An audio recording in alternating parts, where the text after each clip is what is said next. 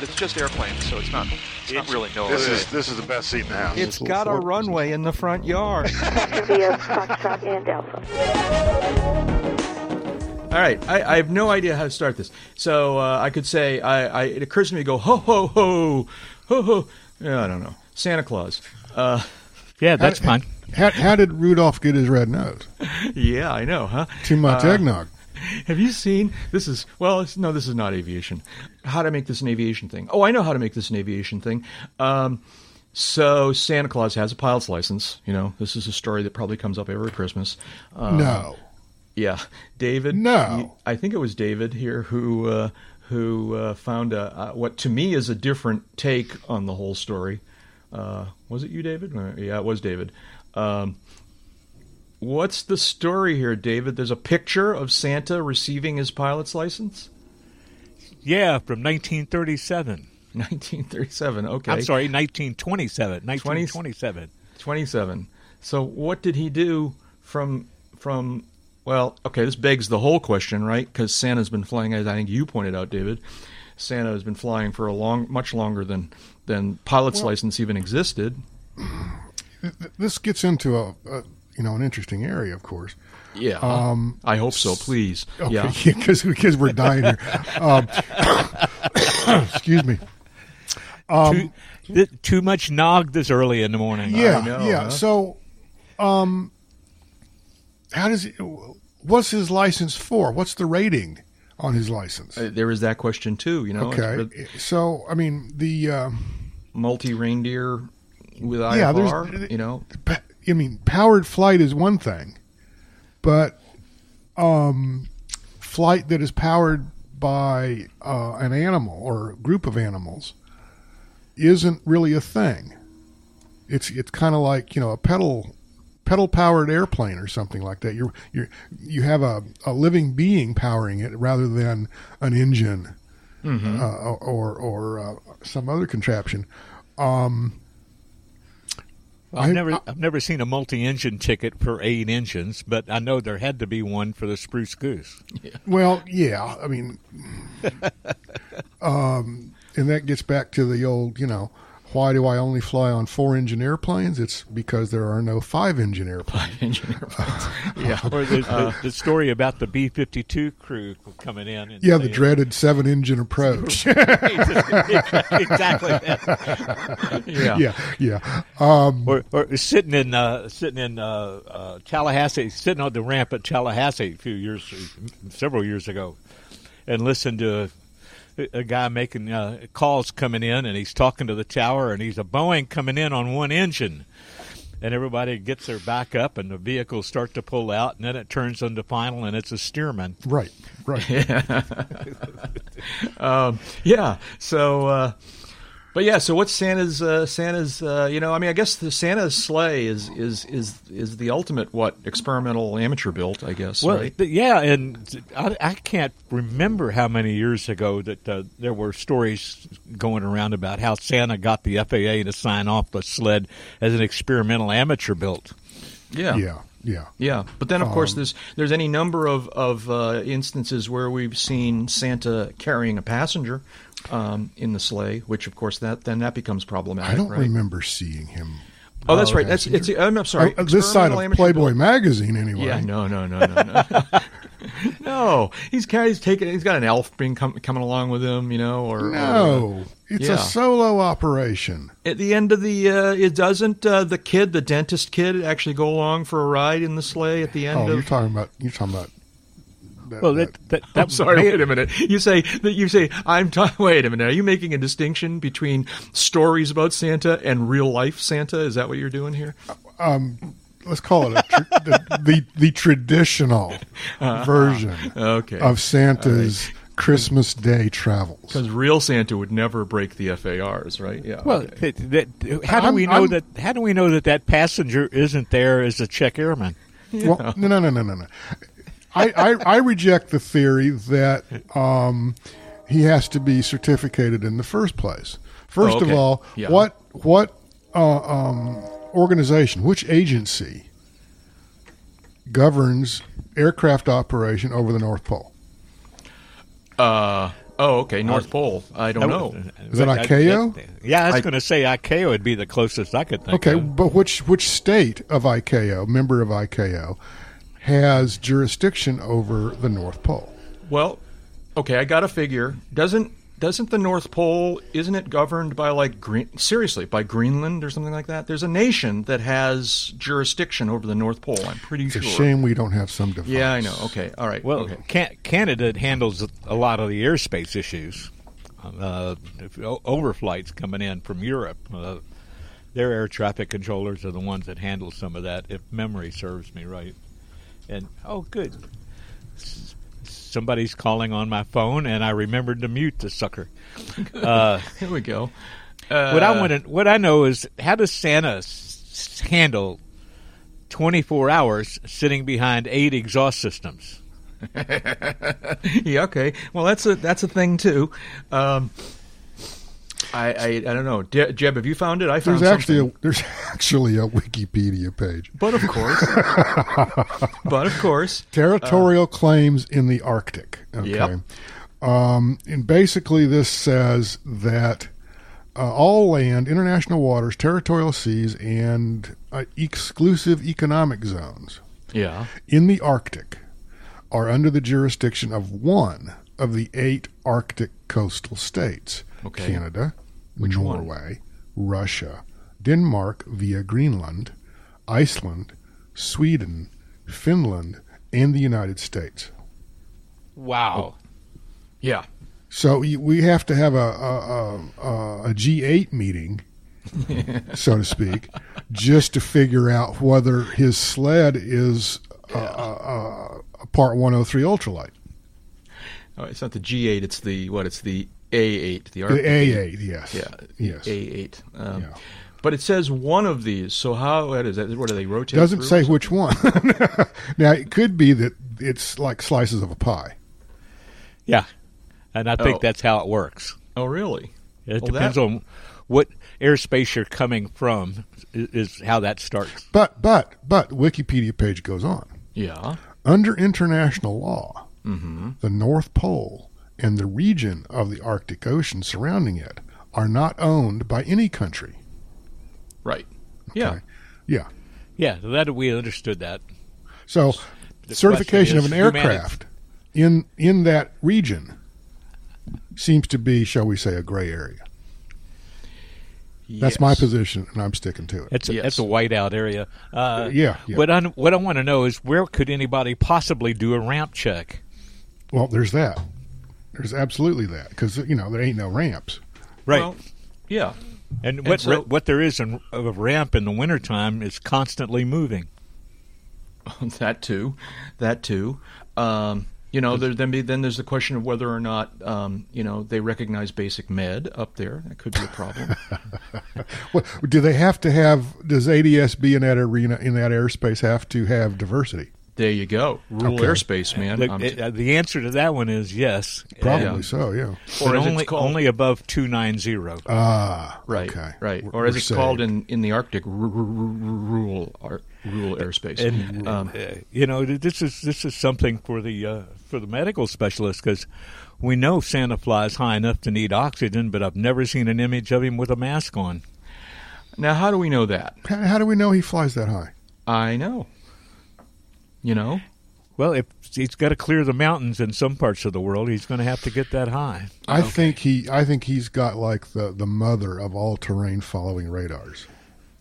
Now that could be. Okay. Maybe that's what that red nose really is. Maybe it's a radar dish. I think it's Or- exactly it- what it it's is, an right? infrared emitter. Yeah, there we go. Yeah. yeah, yeah. So, uh, you know, That- or he could. ADSB nose. Well, another thing going on here with all this is flight duty time rules. Oh, well, that's yeah. Yeah, now, now he may not be a commercial operation, but conservatively, he's spending thirty some odd hours. Yeah, okay. All right. This is Christmas in the 21st century. It's definitely a commercial operation. Well, That's a cynical I joke. don't think but so, man. okay. That- what what compensation does he receive? the love of millions of children worldwide. Uh, that's non. That's that's non tangible. Can't can't count that Ca- as. How do you value that? Yeah. I mean, do, are the parents paying a share of the fuel? It's now you could argue price. that. But as far as the whole Yeah. terrain thing and where he's located and how he finds his position, now uh, assuming he has Wi-Fi on board the sleigh, all right, um, then he could be constantly referring to NORAD's tracking website um, in order to determine his location. Oh, I do hope we put that link in there, didn't we? Yeah. Yeah, it's. Uh, I haven't looked at this site in a few years, but it seems like it's getting more and more elaborate.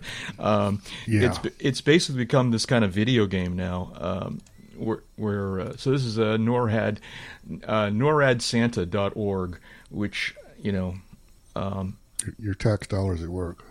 yeah, it, it it like all I know is that there's a button here. Well, there's a there's a category called games that you can play. Um, Movies, music. Yeah, There's a so- library. NORAD HQ. Let's click that. See what happens. What do you get when you do that? Well, you get um, some conventional stuff, but there's one link here: secret Santa files. Ooh. NORAD HQ. Here we go. and um, interesting. Um, So- discuss- this page just kind of discusses how NORAD got into the business of tracking Santa. Yeah. Well, somewhere, several places around the globe, there has to be an inter- intermodal facility so that he can restock.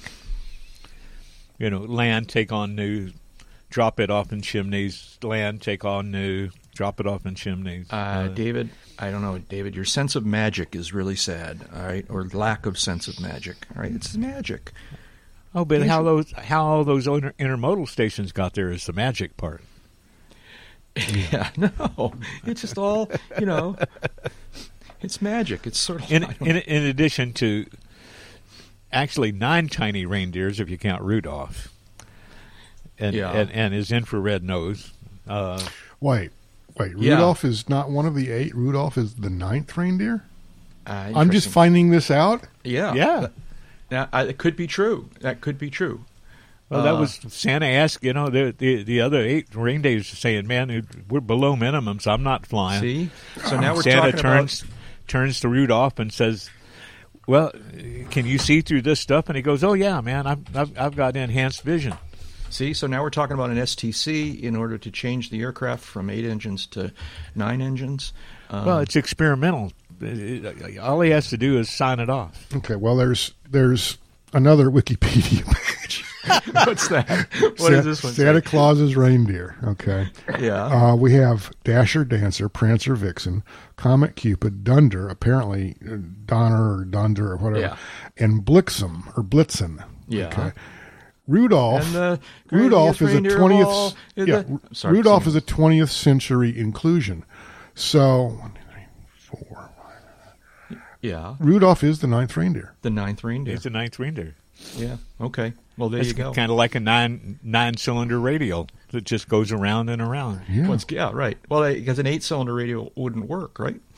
Pretty sure that's the case. I, I Well, one- it could it could work as a flat as a flat eight, like the uh, uh, Lycoming uh, IO seven twenty. no, but that's not a radial. That's the a way radial. radial. right? That's a um, flat engine, but it's eight cylinders. But Right. So, so why do radials have to have an odd number of cylinders? Uh, I used to know this, but I'm pretty sure it's true. It has to do with the way the connecting rods connect to that central shaft, and they would actually collide and bind up if there was an even. It has to be an odd. There's something about an odd number that's magical in terms of the.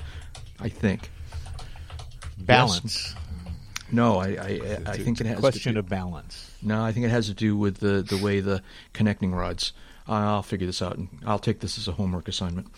Uh, Ah, anyways, that's easy. I, I, according to Wikipedia, again, I'm you know, um, um, radial four-stroke radial engines have an odd number of cylinders, so that an every other piston firing order can be maintained. ah, okay. There you go. Wait a minute. Wait a minute. Every other. Oh, right, and it comes around. Okay, I Yeah. see what you're saying. What goes yeah. around comes around, so to speak. Yeah, right. Okay, because if it was every even number, every other would skip half of them. Um, yeah. Okay. All right. It's sort of like tightening the bolts when you put the tire back on your car. This has been another edition of Fun with Wikipedia. fun with Wikipedia. All kidding aside, public service announcement here. Um, just this past week, I made my annual donation to Wikipedia. Everybody should. Yes, I, this is my personal view. I'm not even speaking for uncontrolled airspace. This is Jack saying everyone should make a contribution um, periodically to Wikipedia. We obviously, it is obviously, all kidding aside, it is obviously a very valuable resource. Um, I think informationally, but maybe only entertaining wise. The point is, it's valuable, and they need money. It's not magic. It's not magic. Um, and uh, if you, you know, it's probably pestering you these days for a donation, Yeah, and you should do it. Um, and and I give them I don't I don't give them very much. I probably should feel guilty. I give them twenty bucks a year, um, and that's a huge bargain in terms of what I get out of Wikipedia. Um, make your Wikipedia donation. That's what I have to say about this. Uh, Santa. Okay. Well, make make so your Wikipedia donation at the same time you make your donation to UCAP. Yeah, well, that's but many people do that, and we thank Exactly. them for it. That's terrific. But uh, you should also support Wikipedia. Um, okay, well, so clearly Santa needs to call the tower because he's like making doing some stuff that's pretty dicey, um, regulation wise. Which tower? Yeah, you know, um, he- he- maybe check in with the FSDO, but even then, which FSDO? Which FSDO? Well, maybe you know there there may be a tower at, the, at Santa's Lodge at, at the North Pole, but as we discussed previously, the North Pole is constantly in motion. Uh, it's it's a wonder Santa ever gets ever finds his way home. I'm yeah, you lined up for runway three six. No, no, that's runway three five. No, no, it's now it's three four. Yeah, yeah. Welcome, folks, to uncontrolled airspace. More general- uncontrolled than ever. Uh, the uh, the uh, General Aviation Podcast. Uh, I'm Jack Hodgson, coming to you today from uh, the beautiful downtown uh, Dover, New Hampshire, on the banks of the uh, ever industrious Cochecho River, and uh, where it's a beautiful day, but the weather's just up and down, up and down. It was like uh, um, it was like almost 60 degrees two days in a row um, earlier this week, and then and then it dropped down and it snowed and it got to 20 last night, and Jeb's just laughing at us. right. I'm just I'm trying to keep it straight here. Yeah, right. I'm here in our virtual hangar talking to my two good friends, um, mostly about aviation, but sadly not always. And uh, although some people think that's the best part of the podcast, uh, one of those voices out there in our virtual hangar is uh, from uh, somewhere near Sarasota, Florida. That's Jeb Burnside. Good morning, Jeb. How are you doing? I'm good. I'm good. I'm sitting here barefoot in shorts. Um, and Just hate you. I yeah. know, I know. Uh, the the weather's been kind of eh uh, last couple of days. I was trying to get out and do some aviating yesterday, some training and whatnot, but we were pretty much socked in here till like 10 a.m. and I had stuff to do in the afternoon, so we had to kind of stick a fork in that. Uh, today, uh, about a thousand over. It'd be great to go out and and shoot approaches, Yeah. but I'm here talking to you guys, so Oh well. you know So you're shooting something else instead of exactly. yeah. So uh, yeah, we all squander our morning in one way or another. That other voice out there, of course, is uh, from a much more uh, normal part of the country, climate-wise, uh, Wichita, Kansas, the air capital of the world. That's Dave Higdon. Good morning, David. How are you doing? Uh, so far, so far. Uh, we got uh, high layer here. It's not exactly pretty, but it was gorgeous yesterday. It's uh, in the mid 40s. It's tolerable and lots of room to get worse between now and when Santa flies again. Mm-hmm. Yeah, it's uh, yeah. It, it, it, I mean, it's climate change. It's all over the place, and uh, uh, it's in it's sixty and it's twenty.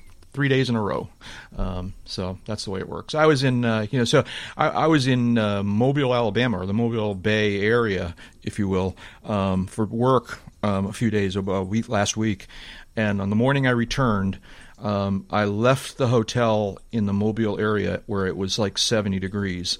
Uh, and I got on an airliner, and by the time I got back to Manchester, New Hampshire, it was 27 degrees and snowing. Um, it was a, it was a, There's your mistake. yeah, I know. Going back to Manchester. yeah. Well, you know, there's pros and cons, but yeah, the weather is definitely one of the cons. Uh, it's, uh, it's you know, winter. it- it- and we talk about this, but this this winter thing seems to happen every year about this every time. year, and that's the problem. See, I, winter would not be so bad up here.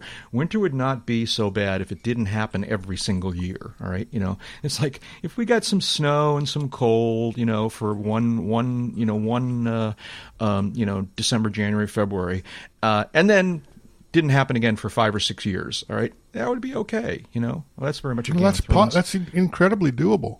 yeah, that's Game You of just have Thrones. to you, you- you just have to relocate. That's all. Yeah, I was going to say Southern California, Florida, Yeah. the te- eh, but I wouldn't point you toward the South Texas coast anymore because even they get snow sometimes. Yeah, yeah. do do what my- do what James does.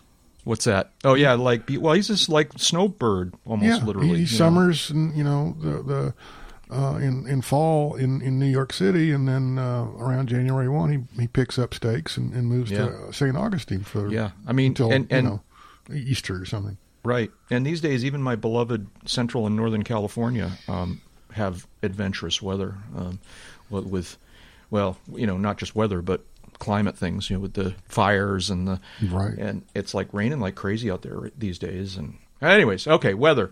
Um, but uh, it's it's reasonably okay where I am. And, uh, um, and you know, I'll survive, probably. We'll see. Well, my my adventure will start tomorrow morning early, and the that? farther east I go, the more likely it is I'm going to run into frozen precip. But Uh, that's right. You're making your your annual pilgrimage to to you know your spawn back. I don't know. See, if you were a salmon, I would say you're returning to spawn, but I'm pretty sure that's not happening. Uh, yeah, headed back to the Ohio River Valley, Yeah, there you go. southern Indiana. yeah, and, to visit, visit family and your friends, and yeah, I, that's yeah. Pretend I'm on vacation for a week. and and you're driving again. Yeah. right. Yeah. Okay. yeah, I'm going to put the little red coupe on the road. It's all Which yeah, that's what I was going to say. Which vehicle? Because I know you have uh, different style vehicles these days.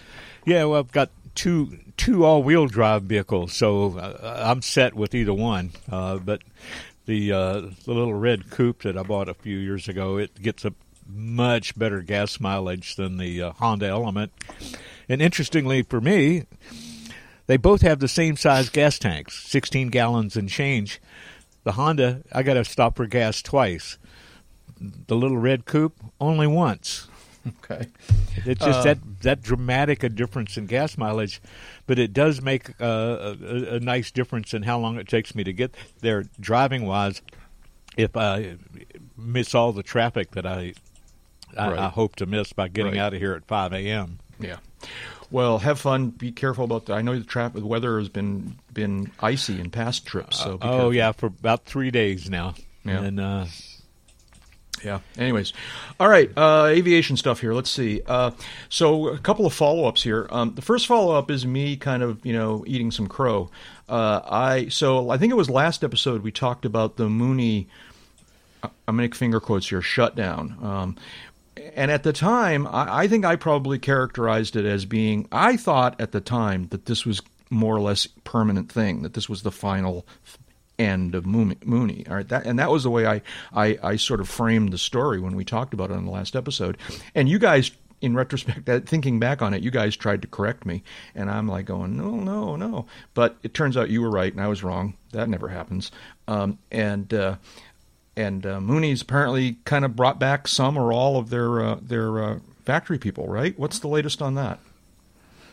Well, they're making parts again. They're making airplanes again. Was the last thing I saw. Uh, they started bringing people back uh, a little over a week ago, and uh, getting their machinery back in motion and hoping to have airplanes selling. Right. So, and it didn't. li- I mean, I again, I was so off base because this. Uh, it not only was not permanent, it was hardly very long at all. It hardly lasted what a week, two weeks, something like that, three weeks. About two weeks. Yeah. Okay. Well, I mean, happy for Mooney. Happy for all the Mooney owners. I mean, did they know. did they file bankruptcy or did they just take a two week vacation? I think it was just your basic furlough to kind of probably throttle expenses a little bit. Yeah. I, that's what it seems like now. At the time, it seemed pretty dire, but I guess I wasn't reading the story right. So, um, so you know, you know, Mooney's dead. Long live Mooney, or whatever that saying is, right? Um, Well, it's nice to see that there's M20 series airplanes uh, back coming down the production line at Kerrville. Uh, as I don't think there's a uh, airplane out there that m- more typifies efficiency on the wing than than, than the Mooney M20. yeah. Okay, so that's good, and my bad. Uh, apologies for misunderstanding that story, but I don't know. These things happen, I guess. Uh, the other bit of follow up here is uh, so I, again, I think it was last episode uh, we talked about this. I don't know if it's proposed or already established, but this UAV drone corridor up in the uh, Syracuse, New York area. Um, and uh, and we were just kind of like talking about what it was and or what we thought it was and and and what it meant and all that kind of thing. Um, and uh, we heard from a listener, um, a listener, Stefan B um, sent us an, an email. Um, a, a, bit of background here Stefan B is the same listener who uh, I met at the UCAP brunch down in Nashua a few months back, um, who we had talked about had flown in in his, uh, I forget what aircraft it was, but. Uh, uh, I think he says it here. Where is it? But anyways, he um, and, uh, and and we were talking about him, him his IFR um, operations. Um, that was back then. So this is the same uh, listener, Stefan, Stefan writes, uh, let's see now, uh, just listening to UCAP 49 segment on a drone corridor between uh, KRME and KSYR. Uh, let's see now, he says, since Syracuse is my home base, I thought I should comment. Um, I'm also uh, CCing um, Eric H., um, who was the other guy in the airplane that day. Uh, it was a TB 20, that's what it was. Uh, he actually works as a UAS pilot uh, with NU Air. I don't know what that is in Rome. Um, so he might have even more details uh, on the corridor than I do, uh, Stefan writes. He says, well, number one, he says, at Syracuse, uh, we have been sharing the pattern with UAVs for a while now, he says. the 174th Attack Wing is based in Syracuse and flies MQ 9 Reapers. Um, he says big, uh, big drones. Yeah, these are serious, uh, uh, uh you know, un- or un- no, no onboard pilot uh, aircraft. Uh, and and Stefan goes on to say, really, no big deal. He says you see and avoid them as usual. Um, ATC keeps them apart from you, no different than IFR. the only operational difference, he writes, is that you have to plan for a longer runway occupation time for the MQ-9 after landing, um, as the whole c- control handoff from flight to taxi takes longer than a GA aircraft taxiing off the runway. That's kind of interesting. Um, his second point here is um, the point of the corridor is to allow BV loss, BVLOS, beyond visual line of sight flights. Um, all that changes, all that changes, he writes, is that instead of a visual observer providing a warning of a possible aircraft conflict, that warning is done via other means, he writes. I believe the corridor will be equipped with special radar and designed to track the often smaller UAVs, but he says I'll let Eric comment on that. Um, for that reason, I'm not sure the corridor will ever be charted on the sectionals, he writes.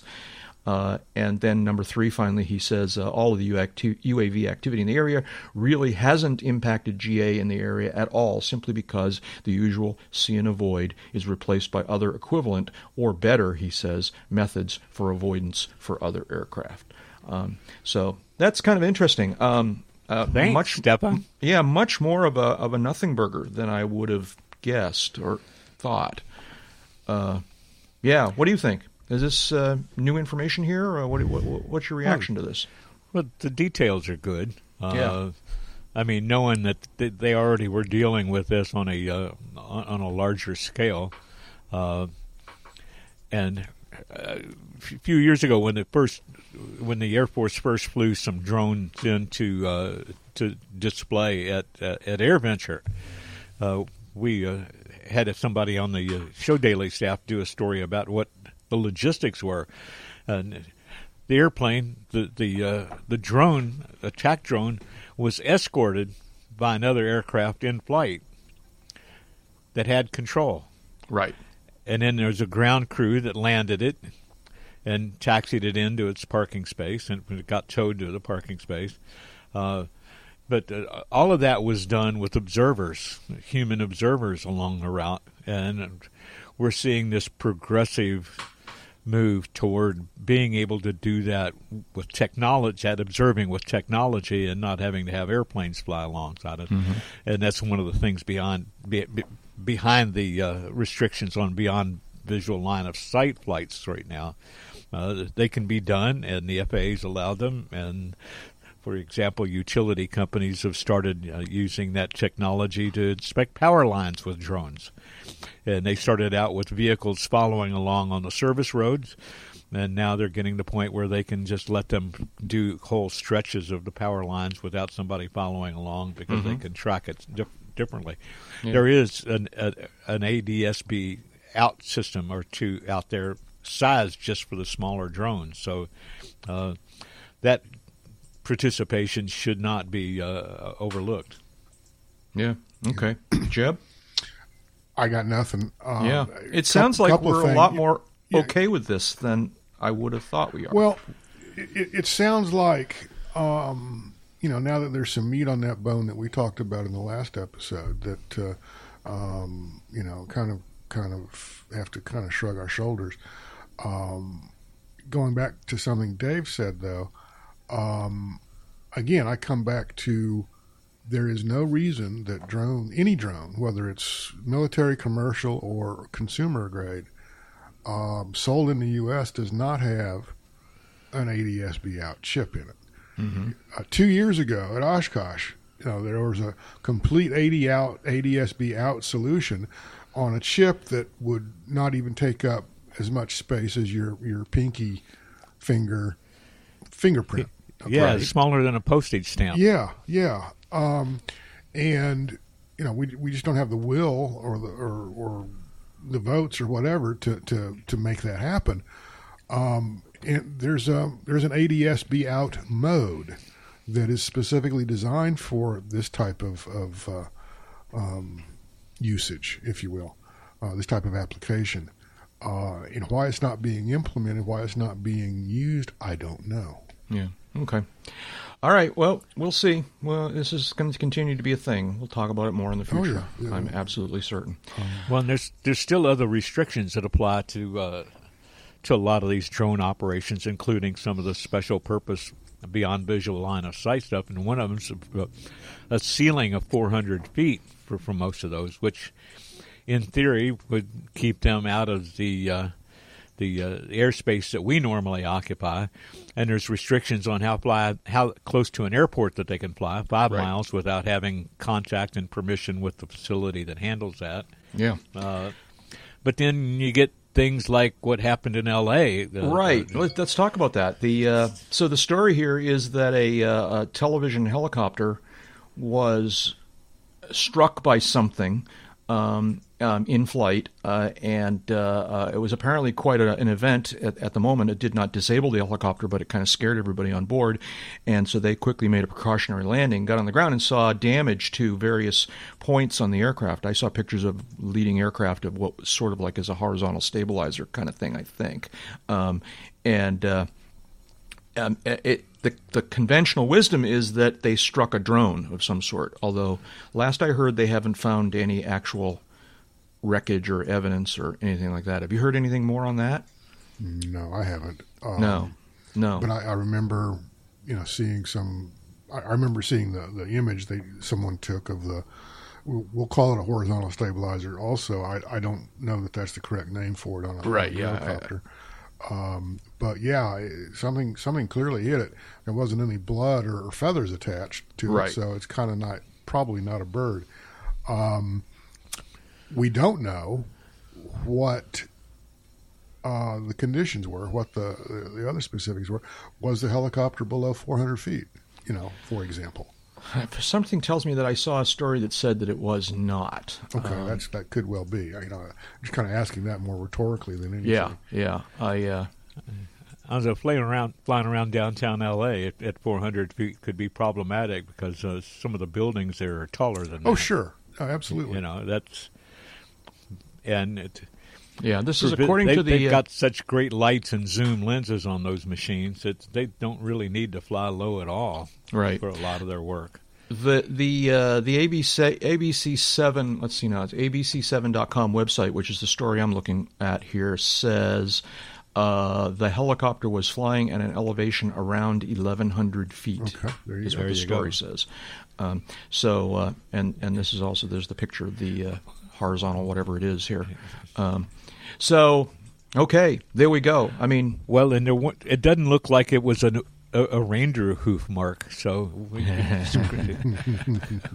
we, Yeah. we, we we could pretty much safely assume that it wasn't a, a, a, a on the loose reindeer flying rogue, Yeah. a rogue reindeer. Now there'd be a story. Rogue reindeer. There you go. Anyways, all right. Well, so I don't know what to say. Be careful out there. I don't know how you'd be careful about this kind of thing. I, you know, you would have a hard time seeing these things in the daytime, let alone at the nighttime. Um, the drone So pilots just need dra- drone know- you pilots know, if- need to be very, very responsible. Yeah, Joe. Just real quickly, if if um, Rudolph the Red-Nosed Reindeer went rogue and wrote a book about it, he'd probably call it "Going Rouge." Whoa, badoo.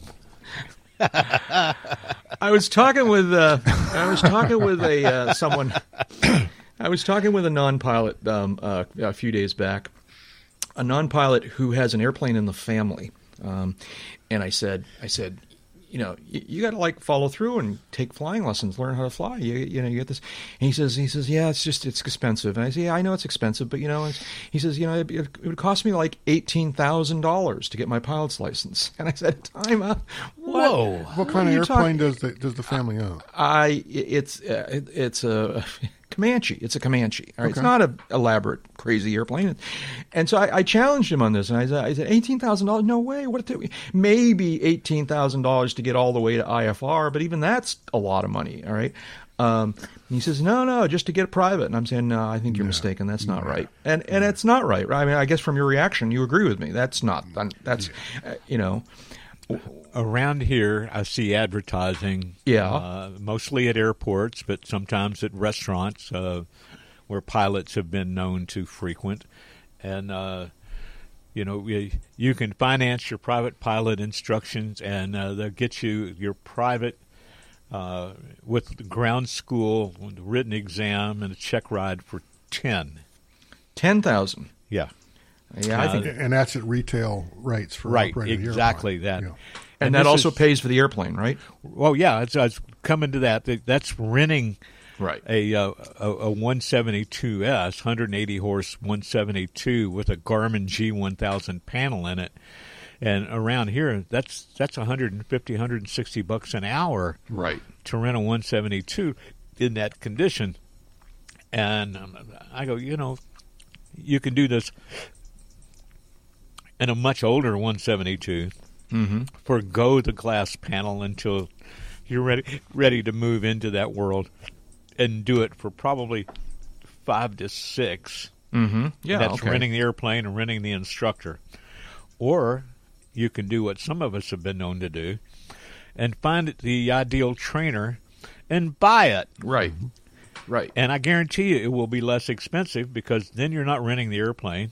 Uh, you are paying for gas and insurance, of course, and, and, and the finance on it.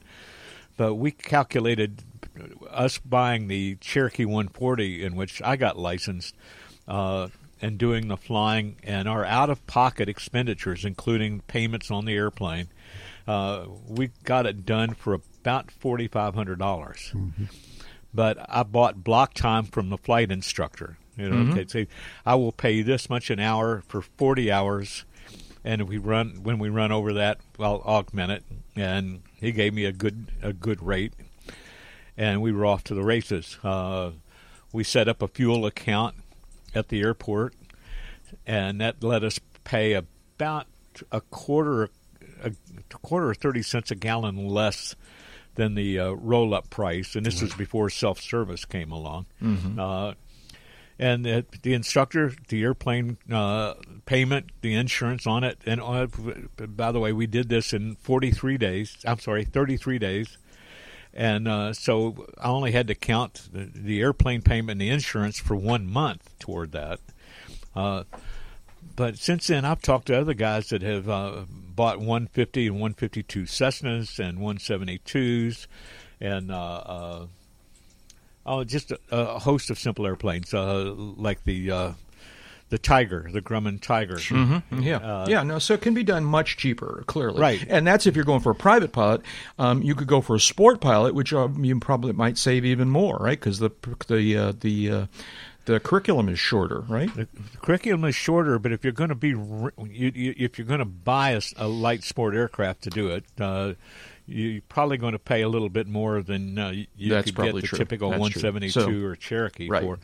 But the backside of this is when you're done and you start building up hours and looking at moving into your instrument rating, you can put that airplane up for sale and get the majority of your investment back. Right.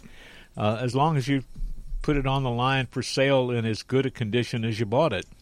Right. Uh, so in our case, it was in better condition than when we bought it. right. We bought it for eighteen thousand. We made some upgrades, and, and we had it for twenty two months, uh, and sold it for twenty five. Yeah. And that just about broke us even on all the time that we owned it. The three hundred and thirty five hours that we'd put on it in those twenty two months. Uh, there are ways around this, and as as Jack points out, light sport is an avenue worth pursuing because now at least that time gets recognized toward your private. Right.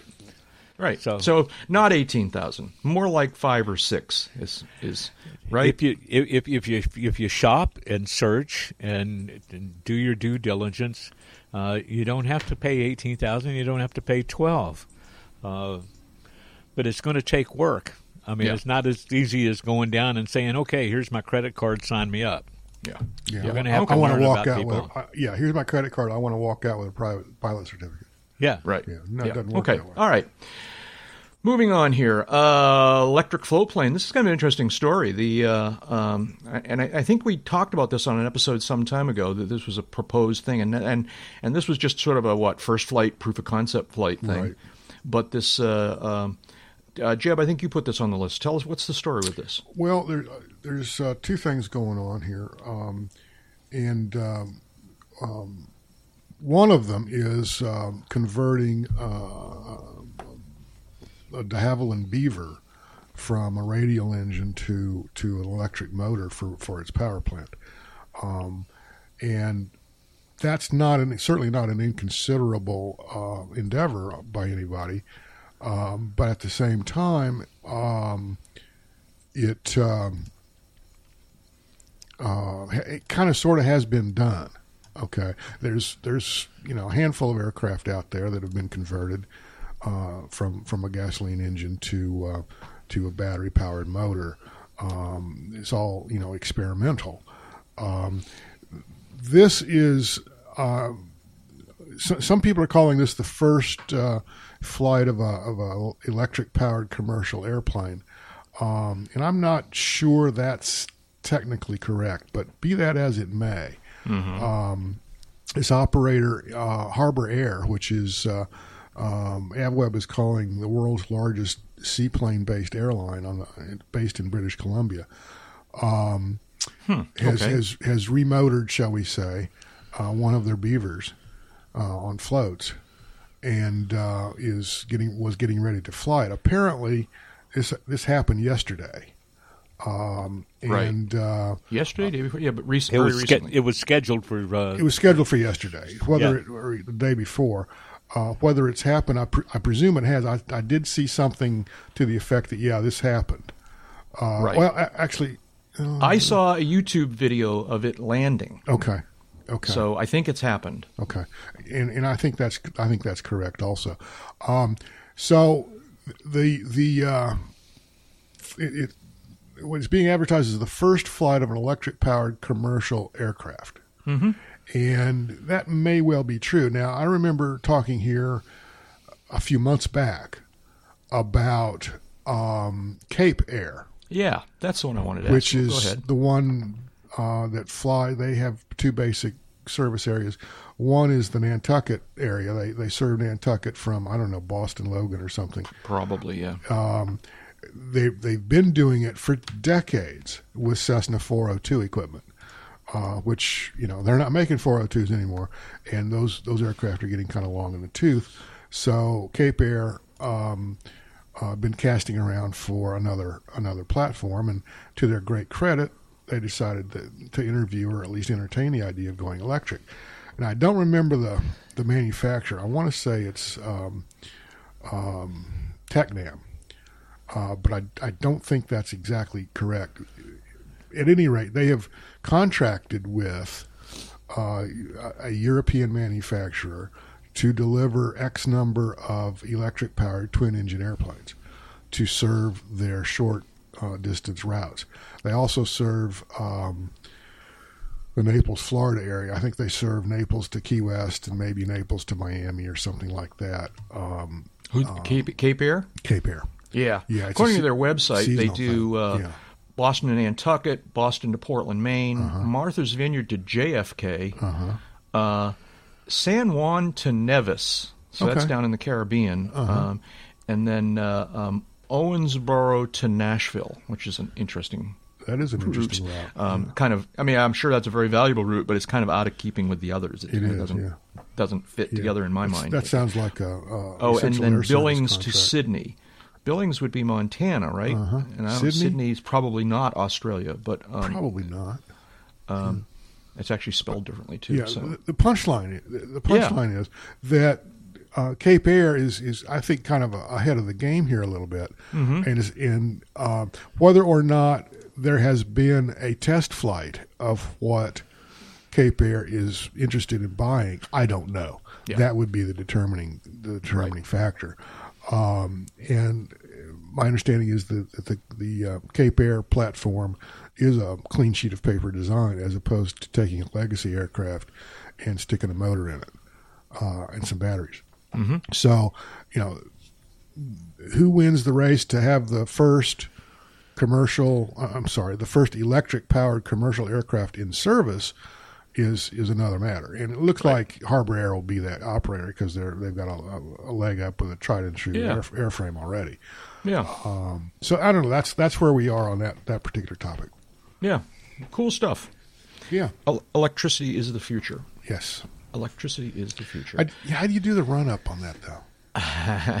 I'm sure it's a whole different procedure. Talk about single uh, single lever control. Yeah, really. Um, so, uh, all right. Uh, FAA has published a uh, a list of medications. Um, Over the counter medication. over the counter medications. I, I'm just, I, I guess the only reason I put this on the list is because I'm suspicious of it. Um, I, I don't think it's quite as straight. First of all, the list isn't really a list, is it? It's kind of a list of categories, I think. Um, it's not a list of individual medications, it's a list of categories with examples. I, I've always been suspicious of these medication lists because I, I discovered a long, long time ago. You know, everyone talks about the list of prohibited medications, um, and I believe it's AOPA publishes an actual list that's based on the FAA regs, or at least they used to. Um, but in all of these things, FAA never had a list of medications. They had a list of criteria um, of types of medication, and this seems to be an extension of that. Um, what, you guys know anything more about this? Is this real? Is this useful? Is this? Well, there's a. It's, it's interesting. This came up for this episode, but um, when I was working on the, the most recent issue of uh, aviation safety, um, I, I delved into this for um, as a kind of a sidebar. Um, and there's a list, a published list on the FAA website of, um, how should I say, prescription meds that are you know a go no go thing, and um, the other thing going on in that particular uh, link and, and going on here also has to do with uh, I, I don't know you call it the half life or, or or whatever of a prescribed medication. You can take a, a prescribed medication um, or one that f- the FAA has not sprinkled holy water on, um, as long as you don't fly with it. Okay, and that's kind of where we are on this this particular link that you're you're showing us. Um, there is uh, an expressed and um, let me rephrase that. There is a defined um, time after you stop taking the medication between which you cannot fly, during which you cannot fly. Right. Uh, and that extends uh, on this chart here 30, 40, or, and or 60 hours. Right, right. It's very variable, um, Yeah. and uh, no, and nowhere's near as simple as the legendary bottle, you know, eight hours bottle of throttle. kind Oh, of thing, exactly, which, exactly. Which, which was also oversimplified, but yeah. Um, so, anyways, there's a list. I don't even know why I brought it up. I just, I'm, I, I Yeah. don't know what it Well, means it-. I guess the punchline is if you're sick, don't fly. If you're taking a med that you've never taken before or that is not something that you listed on your your medical application, um, research it before you fly again for the Mm-hmm. for the half life uh, value or whatever, Right. and then um, um, be careful out there. Right. And that advice, I think, is is good advice, regardless of whether you're flying under a traditional third class or second or first class uh, medical or basic med or anything. Yeah. Um, this all comes under the category of of self certification, which everybody is subject to, regardless. Well, and that's that's exactly right. Um, we've all been self-certifying. You know, let, me back up. Anybody with a conventional medical certificate, and anybody, anybody years ago, anybody Yeah. with a conventional medical certificate was self-certifying because all that medical certificate says is that on day X, the date on Right. the on the on the certificate, you passed your medical certificate. Uh, you pass the requirements. Um, doesn't say that you continue to be fit for flight. Right. Yeah. So, anyways, I, I guess if nothing else, this the lists like this, stories like this, just should raise our awareness. Just as you said a moment ago. Yeah. You know, be careful if you're if you're you know if you're sick, maybe you don't fly at all. If you're taking some medication, make sure you understand the medication. Uh, and know- and just because it's an over the counter medication doesn't mean it's okay to fly. You know, the same day or or whatever. You got to like think this through. Yeah.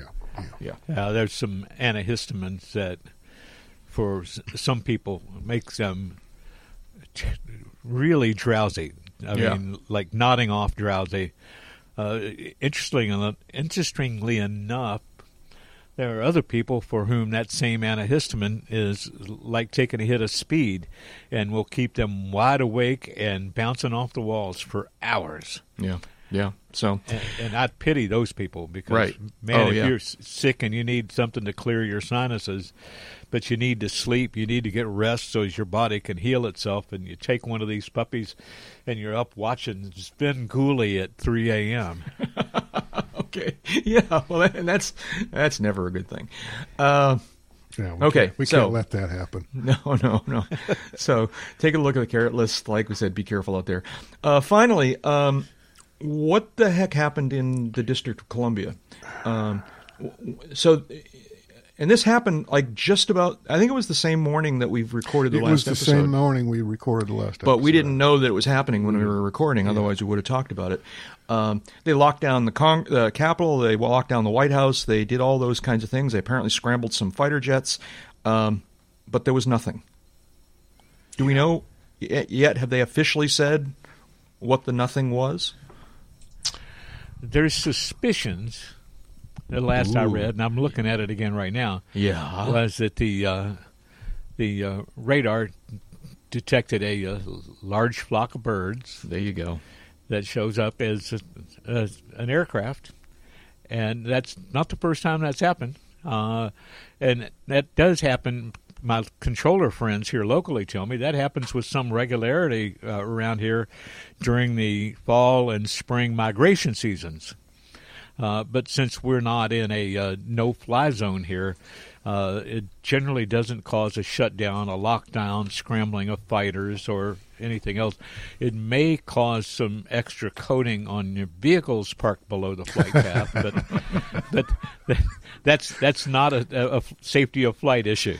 Yeah. Okay. So uh, it it turned out to be a false alarm. There's really no story here, right? Well, It's, it's yeah.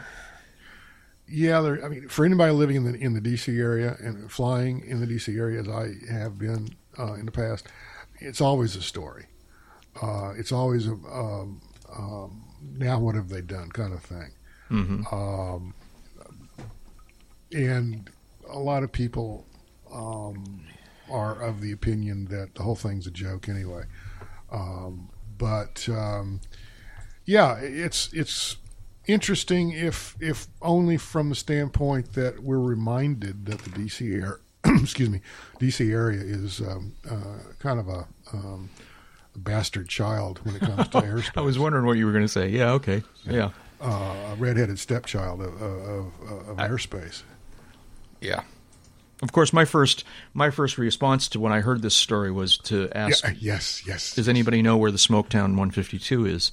And, uh, uh, And uh, Which near as I can may- tell, by the way, the Smoketown 152 is no longer in the eastern half of the United States. I, I, it, it got sold. So the Smoketown, for lo- not long-time listeners, Smoketown um, 152 is Smoketown, uh, a- Pennsylvania.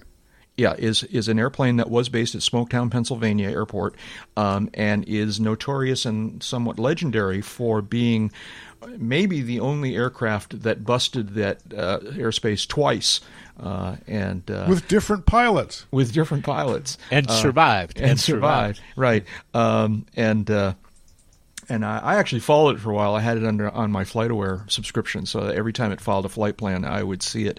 Um, but I haven't seen it in a long time, and we know it was up for sale a bunch about f- four or five years ago, and and and I haven't seen it pop up on FlightAware in quite some time, which makes me think that n- that it's um, that its N number has changed. Um, because, Or they they use the option to block their number. uh, yeah, I guess that's possible. I, I know oh, exactly. that's definitely possible. I, I mean, it is possible. Uh, I know it's physically possible. I, I'm not 100% sure how that works these days with ADSB because uh, FlightAware is showing us flights now it, that. it not- depends is the quick answer, but Yeah. it, it depends on the type of ADSB out you have. It's doable um, for all all types. Right. Okay. In any event, um, as near as we can tell, it was not the Smoketown uh, 152 that caused this uh, excitement It was in a DC. flock of birds. It was so it's it, it it's and, and and all things considered, it's now satisfying. It's kind of comforting to know that our nation's capital Is is safe from safe flock from s- birds. from sparrows. Yeah, right. Yeah. So Well, I found this this little bit from the Drive kind of interesting, uh, and quoting from a story on a site called the Drive. "Quote: The entire detection period of the mirror track only lasted a number of seconds before the radar picture returned to normal." Those directly operating the radar system knew close to immediately that it was just a glitch slash anomaly.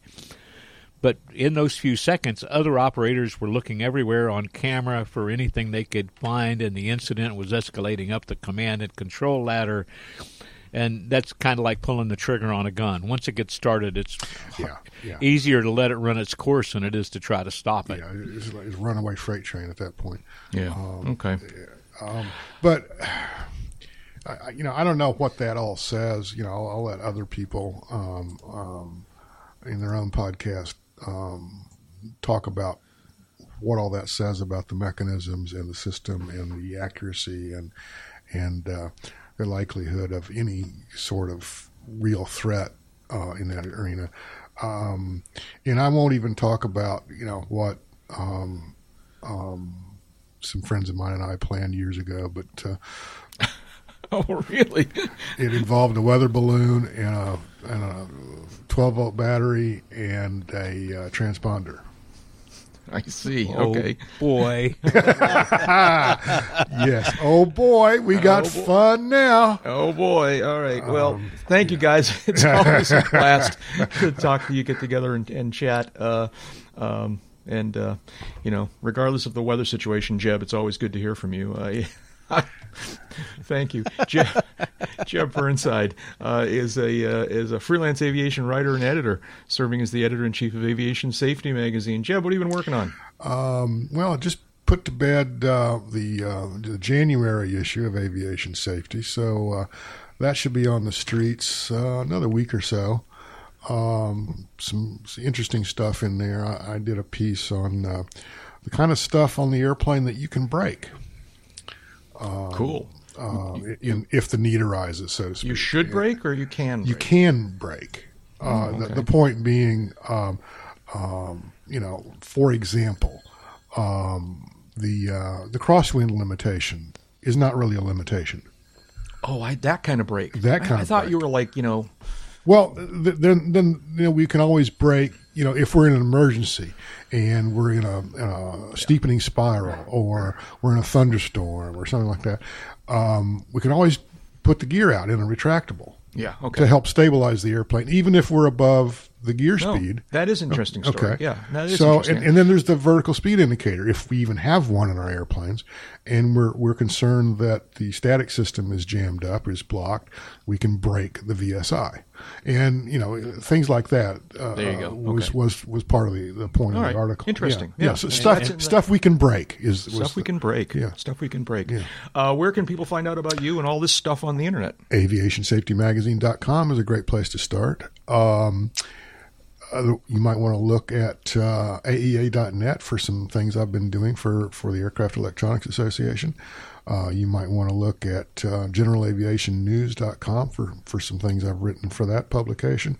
And uh, also avweb.com, which uh, uh, a lot of stuff there I've written over the years or edited over the years. And uh, they also pick up the occasional piece from, uh, from safety and republish it.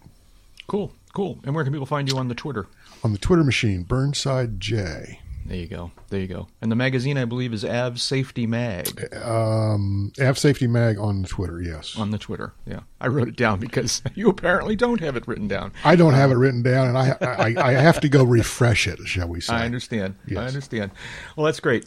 And Dave Higdon. Dave's an aviation photographer and aviation journalist and the U.S. editor for London's AvBuyer magazine. David, what have you been working on?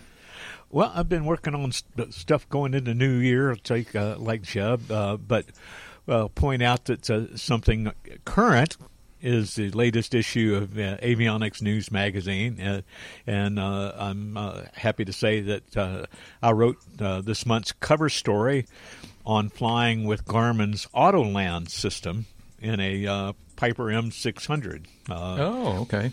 And uh, so you can read about how that system works. The link will be on the uh, uh, in the in the show notes. In the show notes, yeah. You can find that, as Jeb noted, AEA.net and click on publications, and there's a link to aviation uh, avionics news. You click on that.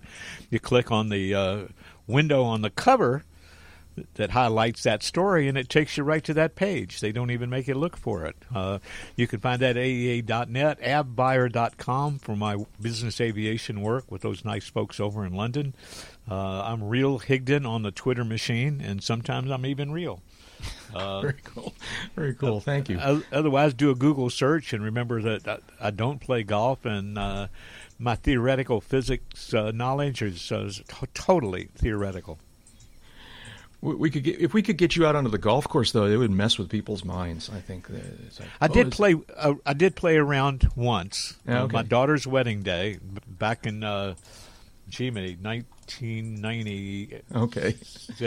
Anyway, I shot 121, There you go. And Hey, I'll- my kind of score, right and I, there. and, and I only lost four balls to the Ohio River because the golf course is right on the Ohio. and uh, it, but those were all my longest drives were the ones Yeah. that went into the river. of course, yeah, because they float. Never mind. This is float after after uh, after what's the word? Float after carry. It's a golf term. Uh, anyways, thank you, David. Uh, and I'm Jack Hodgson. I'm a private pilot, a freelance writer, and a digital media producer. Uh, I just finished up a, a just a, a crazy period of six week period of travel where I've been home like uh, less than eight days in, in six weeks. So I'm just kind of enjoying being home, even though it's cold, and uh, you know, doing some stuff with the podcast. Oh, it's cold up there. Yeah, Oh. okay. And uh, um, you know, just trying to keep busy, uh, playing around with my different projects. Uh, I, I if, uh, for most, well, obviously for that, that period of time, I haven't been able to uh, to exercise my my refreshed flying skills. Um, and then, of course, the weather got weird. But I'm hoping in the next couple of days to actually go flying, at the very least to do some pattern work, um, maybe go someplace. So I'll report back on that uh, sometime soon. Uh, you can find me online in most of the usual places with the username Jack Hodgson. That's my first and last name bumped together. For example, YouTube Jack Hodgson, Twitter Jack Hodgson, Patreon Jack Hodgson. On Amazon, you can search for Around the Field in the books section to see my ebooks, and you can sign up for my email newsletter at jackhodgson.com. Uh, Uncontrolled Airspace is uh, online. Uh, uncontrolledairspace.com is our homepage, uh, and on Twitter, Uncontrolled Airspace is Class G Airspace. That's Class, the letter G, and Airspace. Hey, David, was there something you were going to tell us? Well, there's a good way to figure out why Santa's as old as he is because uh, he understood first of all of us that time spent flying is not subtracted from your lifespan. Merry, happy, ho ho. And that's enough talking. Let's go flying. TTFN.